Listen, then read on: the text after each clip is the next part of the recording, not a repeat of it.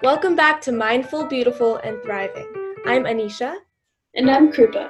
We're really excited about today's episode because we have a special guest. Yes, today we get to speak with a really amazing person, Kai Doran. This will be part one of a two part interview with Kai. Kai, welcome. We're so happy to have you. I'm really glad to be here today. So, today Kai will be sharing their experience with body dysmorphia and hopefully offer us a little bit of advice and insight based off of that. Kai, thanks so much for speaking with us today. So, first off, could you tell us a little bit about the eating disorder you dealt with and what was your recovery like? I struggle with anorexia and I have been in recovery for about a year and a half at this point. Um, I'm 17 now, and when I was diagnosed when I was 15 years old, um, after struggling with it since middle school. So it definitely took a while for people to catch on. Because of heart complications due to my eating disorder, I spent my sophomore year of high school in and out of the hospital. I was caught in a really bad relapse cycle. So in junior year, it was kind of clear that something needed to change for me to actually get better and for me to have the life that I wanted to live. So I was put in something called a partial hospitalization program, which essentially means that like instead of going to school, I would go to a treatment center and I would like spend my day like in therapy groups, in group therapy, support groups, etc., just trying to get better. And yeah. Wow, that sounds like it was really difficult to go through. Um, if you don't mind sharing, what steps did you take to recover from this, and what were the hardest parts of your recovery? Um, I think the biggest step I took to recover was just committing to it fully because recovery is something that you can't sort of like half do. You have to put everything you have into it. It's just that difficult. And I think that the hardest part for me was like having to put myself first. Like putting myself first isn't really something that comes naturally to me. And people like don't really encourage that the same way they encourage selflessness. I had to stop volunteering because I couldn't attend those meetings. And that was something I really enjoyed. And another really difficult aspect of putting myself first meant dropping out of school for the time being and switching to an online school. And that was incredibly difficult. I felt like my entire future had been derailed.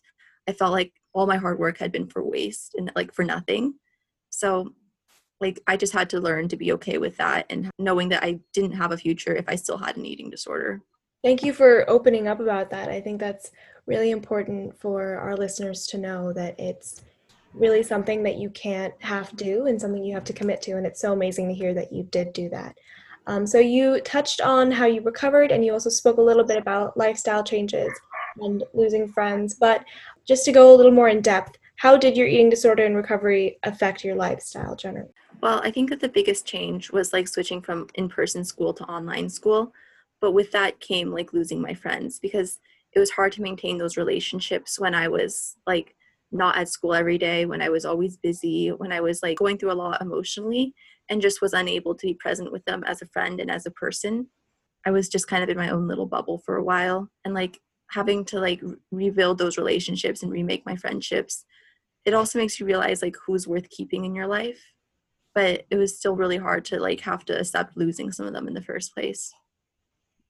Yeah, thanks for opening up about that. It seems like it was a really difficult recovery socially and mentally. Um, we also wanted to ask you about your support during this time.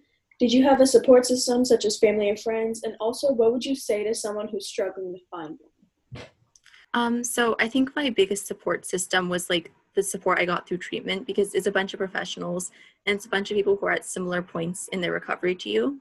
But outside of that, I also need to have help at home and like within friends too.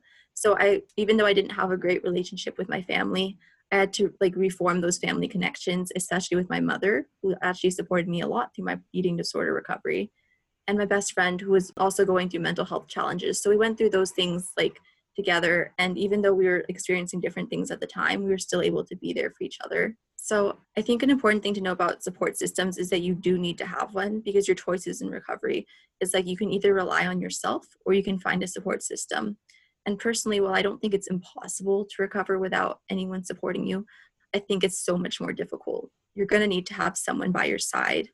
And a lot of people like find it in a therapist, a close friend, or a family member, but you just need to have someone there, regardless of who it is. Because like recovery encompasses all of your life social, mental, emotional. So, like, you can see who you can actually trust and rely on during that process because many people can't get through it on their own. Yeah, well, we're definitely very happy to hear that you did reform a lot of family connections.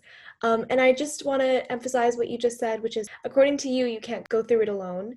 Um, and I think that's something that we touched on during the body dysmorphia episode previously. And that kind of just reaffirms what we said, which is that it's so important to make sure you have someone by your side. So thank you for sharing about that. Um, now that we kind of talked about support, another important thing that we want to ask you about is community or a safe haven you might have had.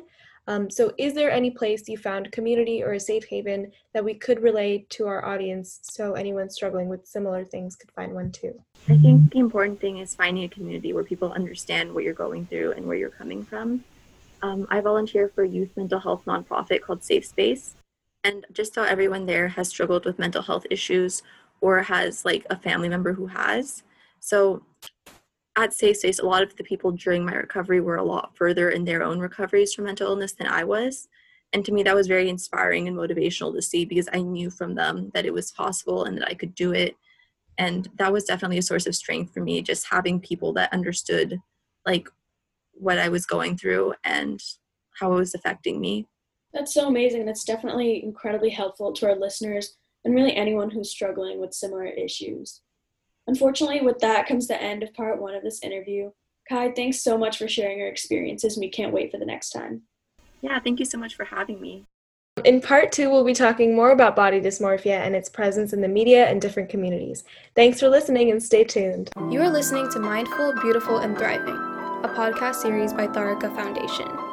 As part of our youth series, we will be releasing new episodes every Friday, so make sure to continue to check those out. We hoped you enjoyed this podcast and thank you so much for listening.